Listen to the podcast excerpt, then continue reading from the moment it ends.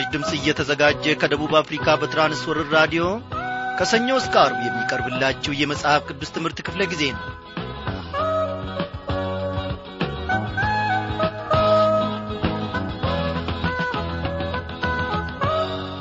በልጁ በጌታ በኢየሱስ ክርስቶስ ሞትና ትንሣኤ ምሕረቱን በእኔና በእናንተ ላይ የገለጠ እግዚአብሔር አምላካችን እየደገፈን እየጠበቀን ለዚህች ለተወደደች ምሽት እንድንበቃ ፈቃዱ ሆኗል። እንደምናመሻችሁ በጌታ የተወደዳችሁ ክብራን አድማጮቼ። እግዚአብሔር አምላካችን እያንዳንዷን ቀን እያንዳንዷን ሰዓትና ደቂቃ እየጠበቀን አንድ ላይ እያስተማረንና ከቃሉ ማዕድ እየመገበን መንፈሳችንን እያጠገበ ከበረከቱ ለዚህች ሳምንት መጨረሻ ደግሞ አድርሶናል። እግዚአብሔር ይክበር ይመስገን በዛሬው ምሽት ክፍለ ጊዜ ጥናታችን የምንመለከተው የማቴዎስ ወንጌል የምዕራፍ አራትን ትምህርት ይሆናል ማለት ነው። ወዳጆቼ ዛሬ ሕይወታችንን በቃሉ ካልገነባን በቃሉ ካልሠራን በቃሉ እምነታችንን ካላደረጀንና ካላጎለበትን በስተቀር የነገውን ፈተና በጽናት ማለፍ ከቶ አንችልም። ነገ የሚመጣውን ፈተና ከፊት ለፊታችን ያለውን እንቅፋት ለመራመድና ለማለፍ እንችል ዘንድ በእግዚአብሔር ቃል እምነታችንን ማጎልበትና ማጠንከር መቻል አለብን። ሰው ቤቱን በድንጋይ በጡብ በሸክላ በእብነ በረድ ሲሠራ ሳይ እገረማለሁ ወገኖቼ ነገ ትቶት ውልቅ ይላልና። እኔና እናንተ ከእብነ በረድና ከድንጋይ በበለጠ በእግዚአብሔር ቃል ሕይወታችን ቢታነጽ ለዘላለም ነው ወገኖቼ ሞት ነገ ከተፍ ማለቱ አይቀርም። ሰው የነገውን ሳያስብ ዛሬ ቤቱን ያሳምራል። ወርቅ እንደ ቀላል ነገር ቢገኝና በእውነት ነው የምላችሁ ቢሸመት በወርቅ ቤቱን ሁሉ አጥሩንም ሁሉ በወርቅ ሳያስገነባ አይቀርም ብዬ አስባለሁ። ከወርቅ በላይ የሆነ የእግዚአብሔር ቃል ስላለን ደግሞ እኔና እናንተ ቤታችንንና ቤተሰባችንን ሥራችንንና ኑሯችንን በቃሉ መገንባት መቻል አለብን። ሞት ቀጠሮ አይሰጥምና ዛሬ እምነታችንን ወገኖቼ በእግዚአብሔር ቃል ማነጽ መቻል አለብን። እግዚአብሔር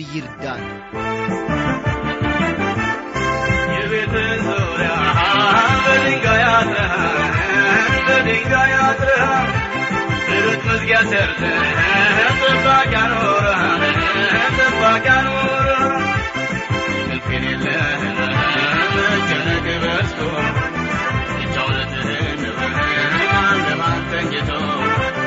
የሕይወት ጠባቂ ኢየሱስ ካልሆነ ጀንበር ትወጣለች አይትባል የሕይወት ጠባቂ ኢየሱስ ካልሆነ ጀንበር ትወጣለች አይትባል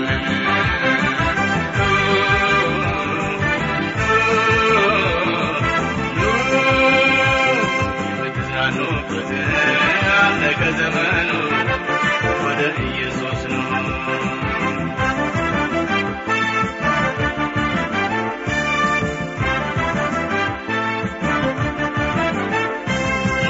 አይሰጥም ድንገት ከተፍ ይላል ድንገት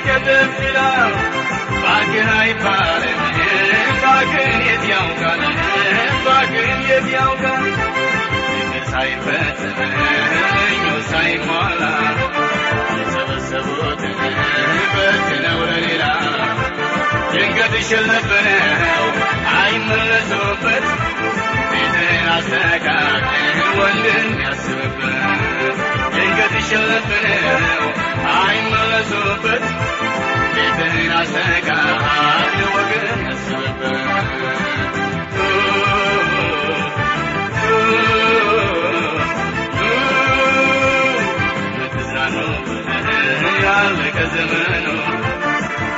ኢየሱስ ነው አዎ ታምራት ኃይሌ የምንዝናናበት ጊዜ አልቋል ወደ ጌታ ወደ ኢየሱስ ክርስቶስ እንምጣ ሲል አዚሟል። ታላቅ ምስክርነት ነው ወገኖቼ። ዛሬ ሞት ከተፍ ቢል ድንገት አይ ገና ለልጆቼ ቅርስን አላዘጋጀውም። እባክህ በሚቀጥለው ሳምንትና ወይንም በሚቀጥለው ወር ድረስ እንጂ መቼ ተዘጋጀውና ለቤቴስ ለቤተሰቤስ ምን አስተርፌ? ምግባቸውን ቀለባቸውን የልጆቼን የትምህርት ቤት ገንዘብ ገና ወደፊት ደግሞ የሚያድጉበትን አላዘጋጀውምና እባክ በሚቀጥለው ወርና ብለን ለሞት ቀጠሮ አንሰጠውም ድንገት ከተፍ ይላል። ያኔ ድርድር የለም ወገኖቼ። የእግዚአብሔር ልጅ ኢየሱስ ክርስቶስ መድኃኔ ዓለም ብቻ ምሕረትን ማድረግ ያውቅበታል። ለሰው ልጅ አው ለሕዝቅኤል ዕድሜ እንደ ጨመረለት ለእኔና ለእናንተ በምሕረቱ እየታደገን ዛሬን አልፈን ነገን እንድናይ የሚረዳን እግዚአብሔር ብቻ ነው። አው እግዚአብሔር ብቻ የምሕረት አምላክ ነው ሞት ጨካኝ ነው ወገኖቼ። ከምንወዳት ባለቤታችን ከምንወዳቸው ልጆቻችን ከምንወዳቸው ጓደኞቻችንና ዘመዶቻችን ዛሬውኑ ደወሉን ያንቃጨለ እንደሆነ መሰናበት ነው። በቃ እግዚአብሔር ግን አው የምሕረትን ቃጭል እንጂ የምሕረትን ደወል እንጂ የሞትን ደወል ፈጽሞ አሰማም በላያችን ላይ። እግዚአብሔር ለዘላለም እየተመሰገነ ይሁን ዛሬ ለመጀመሪያ ጊዜ ይህንን የራዲዮ ፕሮግራም ለማድመጥ የቀረብክ ወንድሜ እህቴ ታላላቆችና ታናናሾች ብትኖሩ አሁኑኑ እለምናችኋለሁ። ወደ ኢየሱስ ክርስቶስ ኑ። በእርሱም ምረፉ በምሕረት እጆቹ ላይ ውደቁ። እግዚአብሔር የምሕረትን ደወል በዚህን ሰዓት እያሰማችሁ ነውና ጥሪውን ሰምታችሁ ወደ እርሱ ቅረቡ ሕይወታችሁ መደምደሚያው መጨረሻ የሚያምረው በኢየሱስ ክርስቶስ ስትሆኑ ብቻ ነው። እግዚአብሔር ይክበር ይመስገን። እግዚአብሔር ይባርካችሁ። እናመስግን። ጌታችን አምላካችን የይስሐቅ የአብርሃም ያዕቆብም አምላክ በዚህን ጊዜ ስምህን እንጠራለን በእኛ መካከል እንድትገኝ። ቅዱስ የሆነውንና ዘላለማዊ የሆነውን ቃልህን ደግሞ እንድትመግበን እነሆ የመንግሥትህን ምስጢር ደግሞ ገላልጠ እንድትናገረንና እንድታስተምረን እንለምንሃለን። በዚህን ሰዓት እግዚአብሔር አባቴና አምላኬ ሆይ ታላላቆችና ታናናሾች ወንዶች ሴቶችና ባሪያዎች ልጆች ከቃልህ ማዕድ ሊመገቡ ቀርበዋልና በመንፈስ ቅዱስ አስተማሪነት ለሁላችንም እግዚአብሔር የሚያስፈልገንን ቃልህን ደግሞ እንድትሰጠን እንለምንሃለን። የሚኖረንን ጊዜ ሁሉ ባርክልን። ድካማችንንም ሁሉ እርሳው። በጌታችን በመድኃኒታችን በኢየሱስ ክርስቶስ ያው ስም። አሜን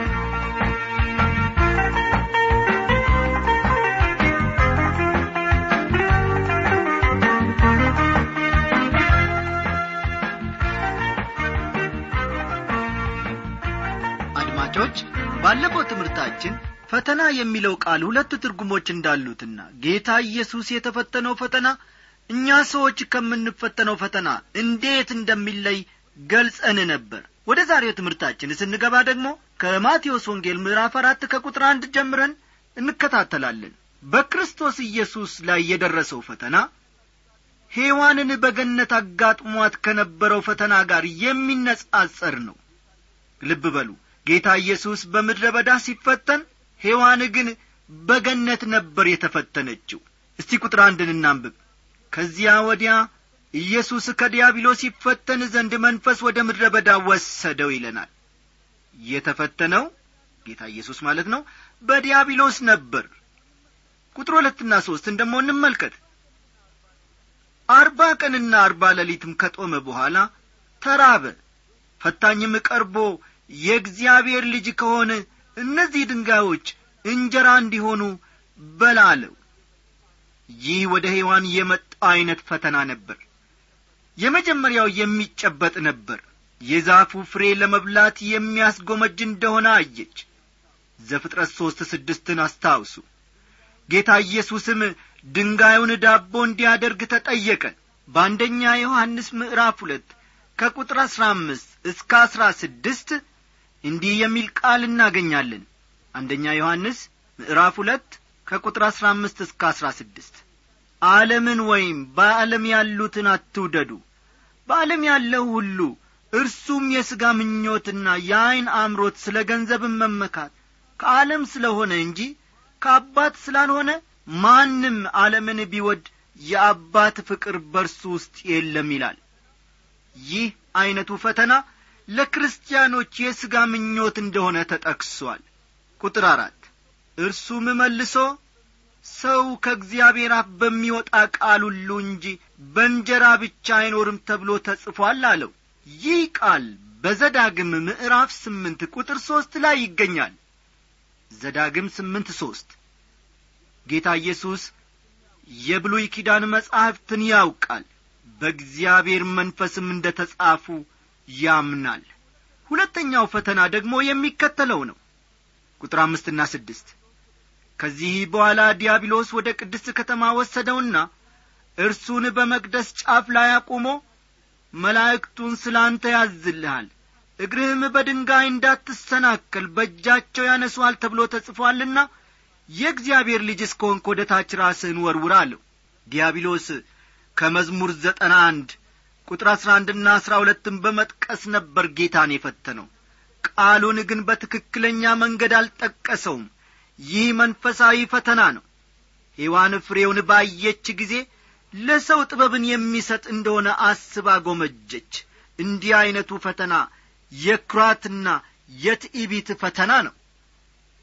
ኢየሱስም ጌታ አምላክህን አትፈታተነው ተብሎ ደግሞ ተጽፎአል አለው ቁጥር ሰባትን ተመልከቱ። ይህ ደግሞ ከዘዳግም ምዕራፍ ስድስት ቁጥር አሥራ ስድስት ዘዳግም ስድስት አሥራ ስድስት የተጠቀሰ ወይም ደግሞ የተወሰደ ነበር። ሦስተኛው ፈተና ስነ ልቡናዊ ነው። ቁጥር ስምንትና ዘጠኝን ተመልከቱ። ደግሞም ዲያብሎስ እጅግ ረጅም ወደ ሆነ ተራራ ወሰደው። የዓለምንም መንግሥታት ሁሉ ክብራቸውንም አሳይቶ ወድቀህ ብትሰግድልኝ ይህን ሁሉ ሰጠሃለሁ አለው። ሰይጣንም የዓለምን ነገሥታትና ክብራቸውን ለጌታ አሳየው። ይህ የስነ ልቦና ፈተና ነው። ሰው ሥልጣንን ይመኛል። ሔዋን ለዚህ ፈተና ተጋልጣ ነበር ወገኖቼ። ከእርሷ በበላችሁ ቀን ዐይኖቻችሁ እንዲከፈቱ እንደ እግዚአብሔርም መልካሙንና ክፉን የምታውቁ እንድትሆኑ እግዚአብሔር ስለሚያውቅ ነው ብሎ ሴጣን ሔዋንን ፈተናት ብዙዎቻችን ለእንደዚህ ዐይነቱ ፈተና እንሸነፋለን። እስቲ ቁጥር አስርን ደሞ ወረድ ብለን እኒ። የጌታ ኢየሱስን መልስ ልብ በሉ እዚህ ላይ። ሂድ አንተ ሰይጣን ለጌታ ለአምላክህ ስገድ እርሱንም ብቻ አምልክ ተብሎ ተጽፎአልና አለው። ጥቅሱን የጠቀሰው ከዘዳግም ምዕራፍ ስድስት ቁጥር አሥራ ሦስትና ከምዕራፍ አስር ቁጥር ሀያ ላይ ነው። ጌታ ኢየሱስ በተፈተነ ጊዜ ሁሉ ከእግዚአብሔር ቃል እየጠቀሰ ነበር የመለሰው። ይህም ለሁላችን ታላቅ ትምህርት አለው። ብዙዎቻችን የክርስትናን ሕይወት በትክክል መኖር የሚያቅተን ለምንድን ነው ወገኖቼ? ለዚህ ከሚጠቀሱት ምክንያቶች አንዱ የእግዚአብሔር ቃል ሙላት ስለሌለን ነው። ጌታ ኢየሱስ ሦስት ጊዜ ከዲያብሎስ ለቀረበለት ፈተናዎች መልስ ሲሰጥ ከእግዚአብሔር ቃል በመጥቀስ ነበር። የእግዚአብሔር ቃል ለምንፈተንባቸው ፈተናዎች ሁሉ መልስ አለው። ለፈተናዎቻችን ሰዎች ወይም የስን ልቦና ጠቢባን ትክክለኛ መልስ ሊሰጡን አይችሉም። እግዚአብሔር ግን መልስ አለው። መልሱም በቃሉ ውስጥ ተገልጿል። ለዚህ ነው የእግዚአብሔርን ቃል እንድናጠናና በሙላት እንዲኖረን የሚያስፈልገው። አሁንም ጌታ ኢየሱስ የሴጣንን ፈተና የተቋቋመው ተጽፏል በማለት ከእግዚአብሔር ቃል በመጥቀስ መሆኑን ደግሜ መናገር እፈልጋለሁ። ይመስለኛል ወይም ከዚህ የተሻለ መንገድ እንደሚኖር አምናለሁ በማለት በተለሳለሰና በሚያመነታ ሁኔታ አልተናገረም ጌታ ኢየሱስ ክርስቶስ። ነገር ግን በሙሉ እምነት የእግዚአብሔር ቃል እንዲህ ይላል በማለት ነበር የመለሰው ስሙ ከፍ ይበል። ጌታ ኢየሱስ የእግዚአብሔርን ቃል ለዲያብሎስ ፈተና በትክክል ተጠቅሞበታል። የእግዚአብሔርም ልጆች ይህን መንገድ ቢከተሉ ይበቃቸዋል።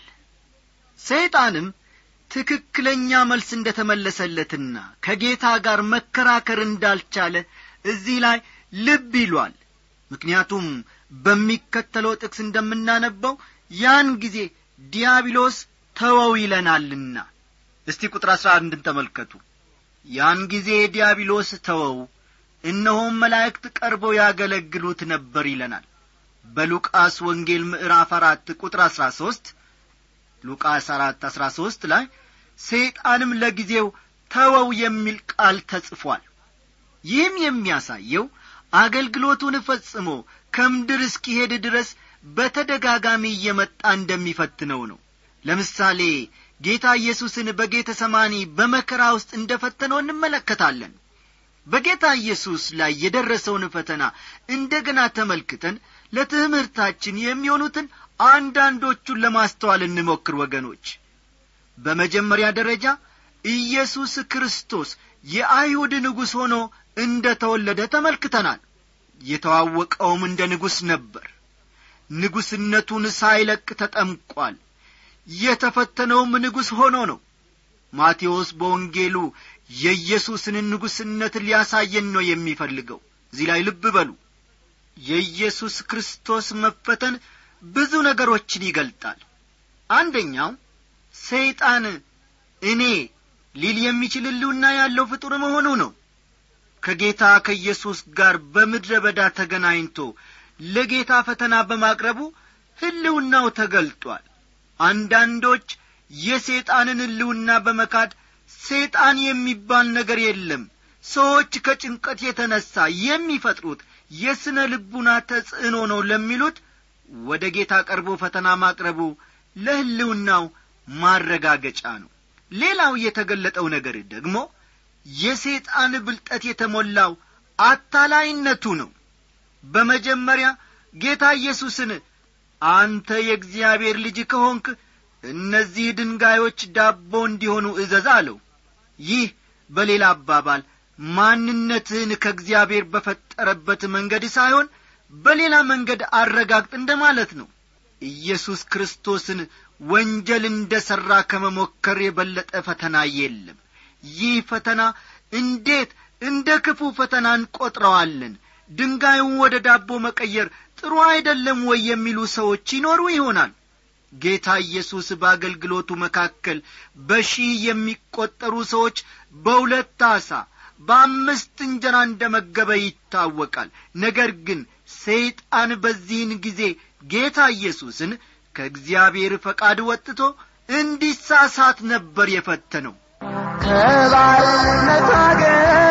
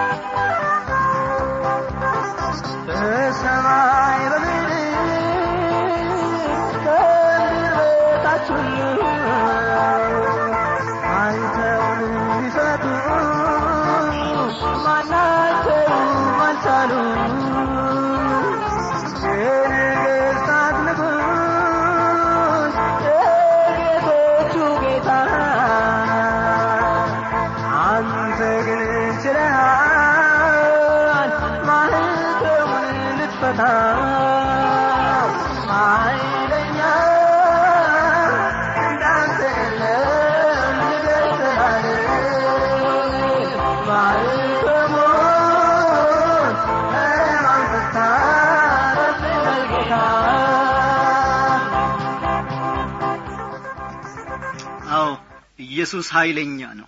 ለዘላለም ስሙ የተመሰገነ ይሁን። በተጨማሪም ጌታ ኢየሱስ በፈተናዎቹ ሁሉ መልስ ይሰጥ የነበረው ከእግዚአብሔር ቃል እንደ ነበር እናስተውላለን። በሌላ አባባል የመንፈስ ሴፍ የሆነውን የእግዚአብሔርን ቃል ተጠቅሟል ማለት ነው። በኤፌሶን ምዕራፍ ስድስት ቁጥር አሥራ ሰባት ላይ ይህ የመንፈስ ሴፍ የእግዚአብሔር ቃል እንደሆነ ተጠቅሷል። በየጊዜው መልሱ ተጽፏል የሚል ነበር።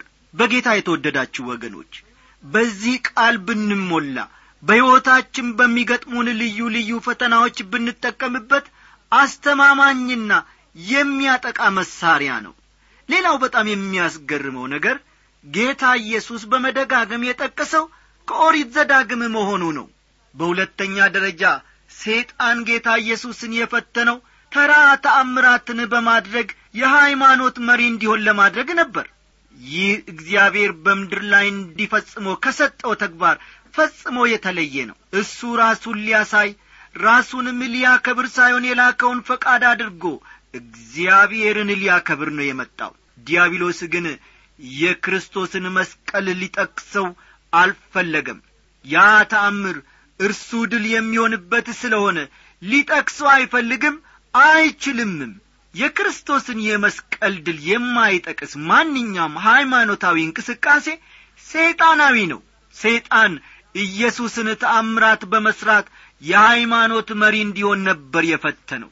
ወገኖች ተአምራት ሰሪ በመሆን ብዙ የሚያሳስቱና አደገኛ እንቅስቃሴዎች እንዳሉ ልነግራችሁ ወዳለሁ ተአምራትን መሥራትማ ዲያብሎስ ማስመስሎ ይሠራል ሙሴ ተአምርን ባደረገ ጊዜ የግብፅ ጠንቋዮች ያንኑ መልሰው ያደርጉ ነበር።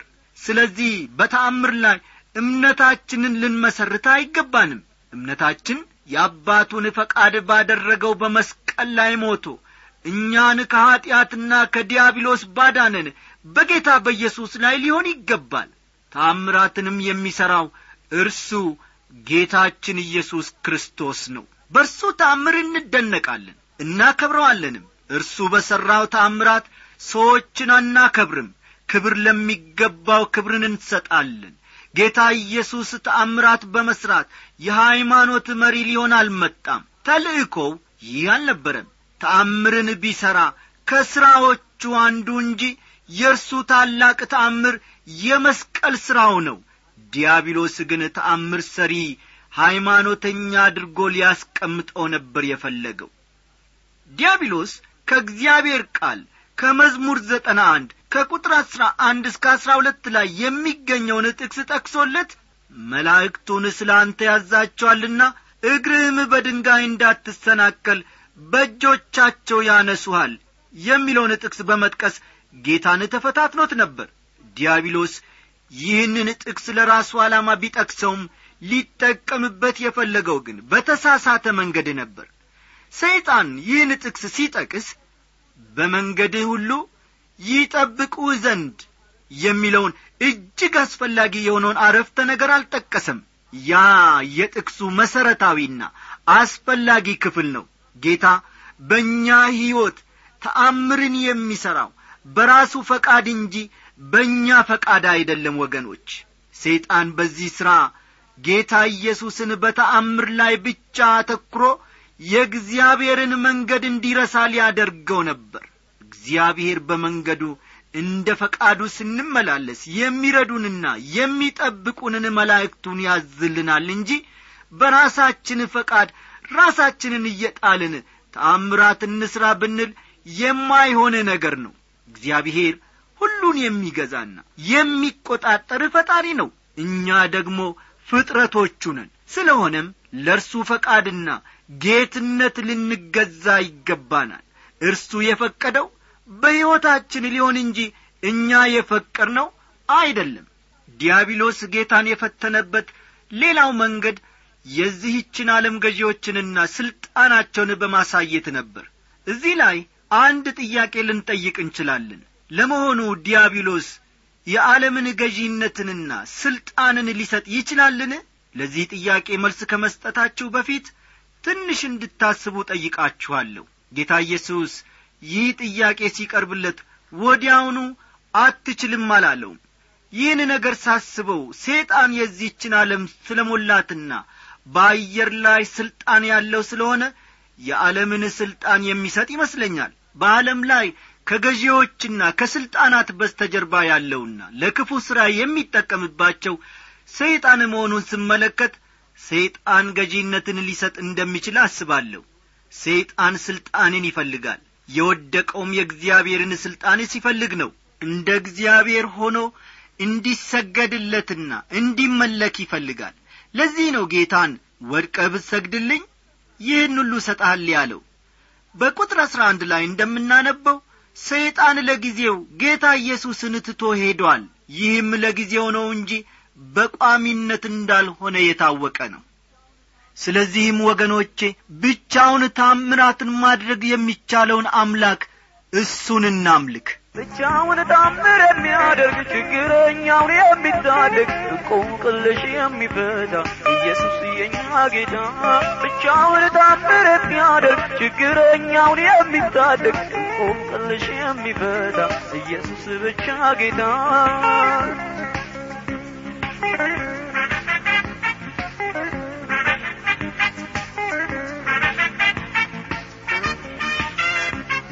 ጠላት ሲሽቀዳድም ሊመታን በጡጫ ክንዱን ሰበረልን ሆነልን ማምለጫ እንናገር ብንል ብዙ እናወራለን በዝቻ አጭር ስላየን በዝቻ ማዳኑን ስላየን ብቻውን ታምር የሚያደርግ ችግረኛውን የሚታደግ እንቆቅልሽ የሚፈታ ኢየሱስ የኛ ጌታ ብቻውን ታምር የሚያደርግ ችግረኛውን የሚታደግ እንቆቅልሽ የሚፈታ ኢየሱስ የኛ ጌታ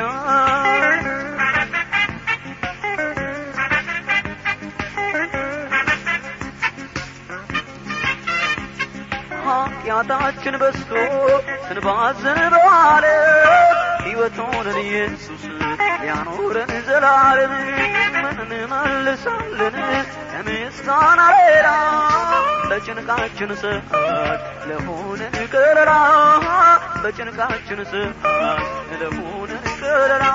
ብቻውን ታምር የሚያደርግ ችግረኛውን የሚታደግ እንቆቅልሽ ኢየሱስ የኛ ጌታ ብቻውን ታምር የሚያደርግ ችግረኛውን የሚታደግ እንቆቅልሹን የፈታ ኢየሱስ የኛ ጌታ ብቻውን ታምር የሚያደርግ ችግረኛውን የሚታደግ እንቆቅልሽ የሚፈታ ኢየሱስ ብቻ ጌታ እንግዲህ በጌታ የተወደዳችሁ አድማጮች የዛሬው ዝግጅታችን እዚህ ላይ ያበቃል። እግዚአብሔር አምላካችን ከመጀመሪያው እስከ መጨረሻው ድረስ በመንፈስ ቅዱሱ ስለ መራን ስለ ስሙን ለዘላለም ከፍ ከፍ እናደርጋለን። አስተያየት ወይም ጥያቄ ቢኖራችሁ በአድራሻችን ለመጽሐፍ ቅዱስ ትምህርት በራዲዮ የመልእክት ሳጥን ቁጥር 13 66 ደግሞ አለሁ ለመጽሐፍ ቅዱስ ትምህርት በራዲዮ የመልእክት ሳጥን ቁጥር 13 66 አዲስ አበባ ብላችሁ ጻፉልን። ይህንን ስታደርጉ ሳለ እግዚአብሔር ይባርካችኋልና በጸሎታችሁ ሁሉ ይህንን አገልግሎት አስቡ። ደህና አደሩ